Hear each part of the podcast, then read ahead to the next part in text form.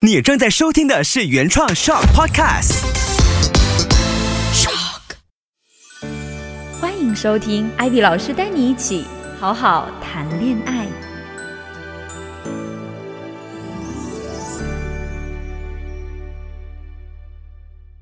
Hello，大家好，我是 Ivy，欢迎今天大家回到节目好好谈恋爱。那这一段时间呢，其实。遇到很多朋友来跟我分享他们感情里面的一些故事哈，那今天我要分享的是一个可能一般人通常情况下不太会遇到的一个状况。我不知道在马来西亚应该也会有类似的联谊活动吧，就是啊一群男生和一群女生本来都是不认识的，然后呢就那个联谊活动里面呢就大家一起认识啊，吃吃饭啊，玩玩游戏啊，然后看看你有没有看对眼的人。这种类型的联谊活动应该在马来西亚应该也是有哈，在中国也是有。那。今天要讲的呢，这个为什么说好像一般人遇不太到呢？因为今天要讲的这个故事呢，是有一个朋友跟我分享，他去参加了一个富豪相亲大会。听到这个，大家会不会觉得嗯很好奇？觉得说富豪相亲大会大概是怎样的哈？首先呢，他这个富豪相亲大会，他其实对男生的要求会比较高一点，就是他会要求男生有一定的经济条件，他们有一个明确的数字的经济条件，而且是蛮高的一个数字，就是要求你要参加这一个相亲的男生，你必须要提供证明，就是你有。这个经济实力，那女生呢也会有一定的要求，但是相对而言会比男生低一点点。其实这样的设置，我个人觉得，嗯，也是有一点点奇怪。为什么女生就是要低一点点？女生也是有很多很厉害的 CEO 啊、老板啊、创业者啊，对不对？也是有很多很厉害的啊，但是总之他的这个活动里面呢，他把女生的标准略微定的低一点，但是并不是说完全没有要求的，他也是有要求的。对你的 background，他还是要有一个要求在的。然后他所宣传的就是他是一个富豪的顶级的相亲大会哈，联谊大会。然后这个朋友呢，她是女生，她去参加了这样的一个联谊活动。她当时跟我讲的时候呢，她就会说。为什么他会去参加这样的一个联谊活动？他说，其实因为他自己本身也是一个企业家来的，他自己也有一个公司，然后是做美业的啊，就是把女生弄美美的相关的行业，所以他其实平常工作也是很忙。那如果说你要找到一个跟你收入水平啊，然后认知啊。然后各种社交啊都差不多的男生，其实对他而言有一点点难，因为他平常工作的时候，他周围的这些无论是客人也好，或者是。工作伙伴也好，大部分都是女生，所以呢，他就觉得，哎，这个对他来讲是一个很快速可以认识到很多男生，而且至少是已经主办方有帮他筛选过一批相对优质的男生的机会哈。于是乎呢，他就去参加了。我我相信里面的一些细节啊什么的，其实和大家想象的都差不多，就是整个场地来讲的话，都是非常的豪华，然后食物也非常的豪华，酒水也非常的豪华。服务也非常的豪华，就总总之就是非常的豪华的一个的这样的联谊会，但是里面可能我们普通情况下不太能够了解到的，就是说无论是男富豪还是女富豪来讲，他们对于另一半。他们的要求和他们看重的点到底是什么？而且这里有一点呢，就是和谈恋爱是比较不一样的。是我这个朋友有告诉我，他说其实这一个联谊会，大家去的基本上都是希望说我能找到一个人，然后能有结婚的机会，大家才会去的。因为不然的话，他说其实要谈个恋爱的话。嗯，基本上来讲啊，富豪们，尤其是男富豪们，也不缺这样子的机会哈。所以呢，基本上他们去那个联谊会的，也都是啊，朋友有认识啊，朋友介绍啊，然后就是真的是希望说能够快速的找到一个合适的结婚对象才会去的。所以呢，他这里面后来他给我讲的一些讯息和故事啊，其实是基于这个点。所以大家不要觉得说啊，那难道我我就没有机会跟富豪谈个恋爱吗？谈恋爱是谈恋爱，结婚是结婚，在富豪的眼中啊，至少我这个朋友回来告诉我的，就是在富豪的眼中，就是谈恋爱和结婚是有很大差异的标准的啊。对于他们来讲，就是谈恋爱，如果你这一个人要步入结婚的话，有一些东西他们是非常看重的哈。首先，有一些观点其实跟我原先我自己的认知还是蛮接近的，就像我是八零后嘛。八零后就是现在快三四十岁的朋友们哈，我不知道三四十岁的这些朋友们啊，我们年轻的时候有没有都看过很多偶像剧？你们应该都看过很多偶像剧吧，对吧？其实我们这一代人的很多对于感情的观念呢，很多时候都有被那个偶像剧所误导的，包括我自己在内。我自己年轻的时候，很多偶像剧里面是不是都有一些？富家大少爷，然后就是爱上很普普通通的女生，而且疯狂追求，有没有？大部分都是这样子的情节。所以呢，其实，在我们成长的过程中，在我们谈恋爱的过程中，至少我当时也会有那种想法，觉得说。哎，就是我，我可能不是那么有优渥的条件，或者是不是那么那么的优秀，还是向往一段感情，就是会有一个骑着白马的王子来爱我、来追我的这种感觉哈。但是现实当中哈，如果说真的就是差距那么大的情况下，其实是很难在现实生活中遇到的。可能现在有网络，还会有那么一点点的机会，但是其实。也是非常非常少的，它就是像中彩票一样的那种几率，那么那么的低哈，因为两个人的生活的圈子差别太大太大了，所以几乎他是遇不到的。不是说非常非常有钱的人，他就没办法爱上一个就是比较普通的人。不是这个意思，而是说你们连遇到的机会可能都没有，就现实生活中是这样子。所以在我年轻的时候也抱有这样子的梦想，可是你慢慢长大的那个过程，你就会知道，找一个合适的人、适合的人，哈，能够长长久久的人，其实比这种。梦想，甚至有点幻想的这个是要重要的很多的。为什么我要讲这一点呢？就是，哎，因为也有很多听众给我留言，就是可能是年纪比较小的女生、男生也有哈，他们对于。感情对于婚姻还是处在一个比较美好的完美主义的这种想法里面哈，就觉得我有多么的普通没有关系，但是只要天上掉馅饼，我就能够遇到一个白马王子。我只是说现实中可能这个几率非常非常的低，当然你可以抓着这个梦想不放手，但是它的。比例是非常非常低的。你看，就这样的一个联谊会，它都是有一个标准和门槛在的。那我们去看看，说一个真正的这种嗯经济条件非常好的男生，他们在挑选结婚对象的时候，他会看重哪几点？哈，其实可能今天的有一些内容，大家会觉得说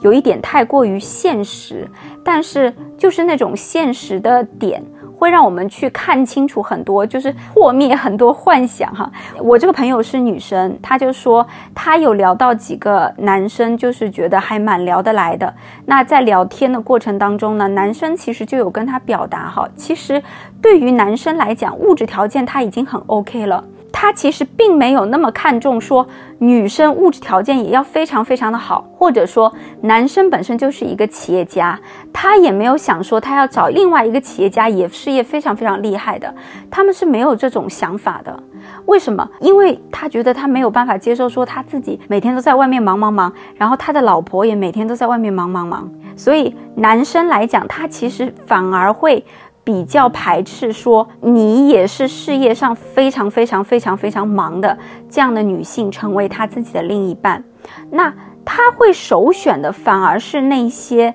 情商非常高的人，情绪非常稳定的人，而且这种情绪的稳定，他们的判断依据就是说这个人他会不会在。中文里有一个词叫“作”，我不知道大家知不知道，就是男生的富豪们，很难接受要结婚的另一半是一个很作的女生。我觉得这个其实也很好理解。大家要知道，尤其是你的事业做到非常成功的时候，你每天要管着很多事，所以在你的人生当中最值钱的一个东西是什么？其实就是时间。所以如果说他今天结婚，他遇到的老婆是一个很作的，每天有很多事情要要他处理的，然后就是自己也照顾不好自己的，然后也帮忙不了你照顾其他事情的男生来讲，他就会觉得他需要花很多的时间来照顾这个女生。完成不了的事情，要用很多时间嘛？那对他来讲，他就没有办法选这样的女生，因为他的时间已经很少了。他需要的是这个女生，她是有一定的能力去帮他处理这些事情，而且情绪比较稳定。为什么情绪稳定这个点那么那么的重要呢？他说，因为情绪稳定的人，他才能处理问题。如果一个情绪不稳定的人，可能他会把一件小事爆发成一件大事。但情绪稳定的人呢，即使出现一些矛盾问题的时候，都可以用很简单的方法处理掉。哈，其实我觉得情绪稳定是现在无论是很多老板在招员工，或者很多人谈恋爱要找人生中的另一半，一个非常重要会去考虑的一个点。哈。就是当你们真的有交往到一个情绪稳定的人，就会知道说哇，这件事情真的是真香。你们有听过这个吗？真香定律，就觉得太好了，太开心了。为什么？因为一个情绪稳定的人可以让你从沮丧里面快速的走出来，可以让你每天都很快乐，可以让你很有安全感啊，然后可以让你每天生活都很积极向上。就是他可以给你带来的影响都是正向的。但是如果是一个情绪不稳定的人，那他所有的状况都是反向的嘛，所以富豪们很注重这一点情绪稳定哈。如果你一点事情你就要爆发了，他就觉得没有办法，就是每天都在处理你的情绪。然后第三点非常非常重要的就是这个女生她要有规划性。什么叫做规划性？其实这一点我当时听到也觉得有点新鲜，后来他跟我解释了一下，我觉得嗯还蛮合理的，就是说他会觉得。啊，如果说我和这个女生在一起，那我们共同组建了这个家庭，因为事业上面的一些问题呀、状况啊，可能我需要处理的事情会更多，比如说家庭的问题啊。假设说这个男企业家啊，他自己做的特别出色，他是不是在家庭上面他可能会需要照顾到兄弟姐妹啊，然后父母的一些身体状况的事情啊，他可能要承担更多的责任呐。然后他还有很多的员工的事情要照顾，他要照顾的事情是更多的，可能还有孩子的事情。等等等等哈，所以他会选择的另一半呢，就是会看这一个女生是不是很有规划的能力，是不是能够把很多很乱乱的事情规划到好好来。然后这个规划里面呢，除了她的计划性很重要以外，还有她的情商要很高，就是跟人家讲话讲一讲之后，人家就很开心的把这件事情处理好了哈。反而他们就是比较不会去选择那些做事比较有冲劲。或者是，啊，就比较尖锐的观点的人，所以这几点呢是男生的富豪他在选择。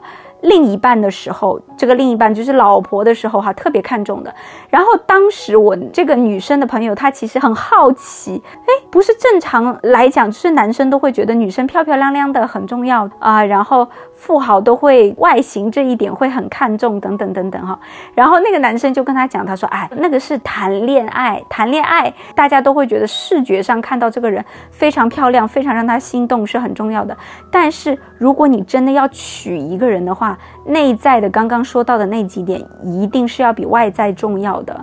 当然，他说，当你拥有这些财富的时候，其实外在的东西是很容易改善的。他这里指的不是说，哎，你们可以。就是找一些啊诊所啊 什么看一下，他指的是说，哎，做一些美容啊，采购漂亮的衣服啊，甚至请一些造型师来完善这些东西，其实是非常非常简单的事情。等到他去选择老婆的时候，其实反而外形会排在比较后面。然后这个是男生的部分哈，那关于女生富豪。到底会选什么样的男生呢？哎，其实我觉得在感情世界里，的确女生会比男生更理想化一点哈。那女生还是会注重的，就是那个 feel 哈，那个感觉有没有那个感觉啊，那因为他们在事业上已经非常成功了，他们要找一个另一半，其实就是要给他们安全感、支持感，然后能够很稳定的在他们身边，在情感上提供他们情绪价值。他们也未必会去追求说那个男生一定要事业上特别特别的成功，但是情绪价值对他很专一。这些东西是非常重要的，所以为什么说女性是感性的动物，男性呢就是比较理性的动物？无论他是富豪还是普通人，哈，他们其实有这个特色的区别。男生来讲，他还是会一条一条很有逻辑的去考虑一些实际价值的东西，哈。但女生呢，无论她是不是物质条件非常非常的好，哈。更多的还是会去在意情感的部分哈。那个女孩子就有跟我分享说，她说她当下认识的很多富婆姐姐们哈，富婆小姐姐们其实都会讨论说哈，对他们来讲，就是可能那些现实的一些条件或者什么婚后是可以去磨合的，但是这个男生的稳定性是他们更看重的，就是不是很专一呀，是不是能给他们安全感啊？而且当他们很忙的时候，男生是不是有时间陪伴啊？这个是他们就是比较注重的，很多都是情绪价值方面的东西哈，就不像男生一条一条的就觉得这个女生要有规划性啊，就是非常理性的这种条件。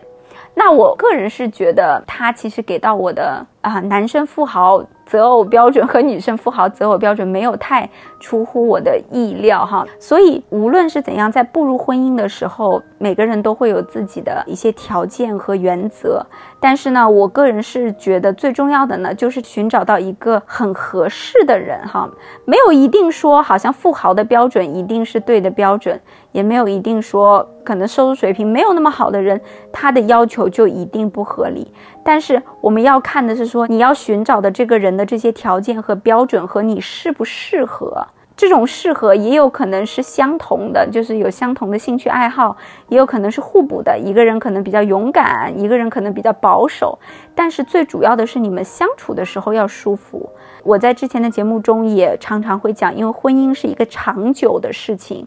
啊，虽然说离婚率也嗯慢慢在攀升哈，但是对于婚姻，每个人在起初的时候的愿望都是很好的，希望长长久久的，所以它是一个长久的事情。你要选择一个适合的人是更重要的哈。爱情的火花可能在一开始的时候它能猛烈的燃烧，但是呢，日子过去了，你们是不是还能保存着那个温度？两个人是不是还能不断不断调整自己？这种调整呢，又不会觉得是自己的一种退让和委屈，是很愿意。为对方做出这些调整，很愿意和这个人并肩作战，一起走下去的。无论生活的起起落落，哈，其实都是非常幸福的一件事情。这里再插播一个小小的故事，其实也是跟今天的这个富豪主题有关，和选择另一半有关的这样的一个小故事，就是啊，在 COVID 的这三年里面，哈，有一个北京的一个富豪，他原来就是。有很多很多钱，然后在这三年里面呢，他背上了大概十个 million 的负债，就是他要从北京离开，要把房子卖掉，然后去到小城市生活。他其实就是从富豪的神坛上跌落下来的一个人哈。但是在这个过程当中，他就非常非常感恩和感谢他的这个妻子，就是因为他找到了一个非常合适的妻子，就是。无论是在他人生的哪一个阶段，都给他毫无条件的支持。那这个也是当初他为什么会和这个女生结婚的原因。的确，在走这个婚姻路的过程中，发现这个人他就是选对了。所以大家一定要在选择自己人生另一半的时候，要去想明白，你到底最看重的是什么？你觉得最重要的是什么？那这个答案呢？其实所有的人都是不一样的，不用和别人的一样哈，只要找到一个最适合你真实的答案非常重要，一定要去问问自己的内心，这是我真实想要的吗？好，这个就是我今天要跟大家分享的一个呃，我觉得很新奇的一个故事哈。如果说你们也有一些感情问题想要找到 Ivy 老师来咨询的话，那可以通过在 Instagram 里面搜索 Ivypan underscore，也就是 Ivy 潘 underscore，然后 PM 我留下你的问题，然后进行一个预约就可以啦。那我们就下期再见，我是 IV，拜拜。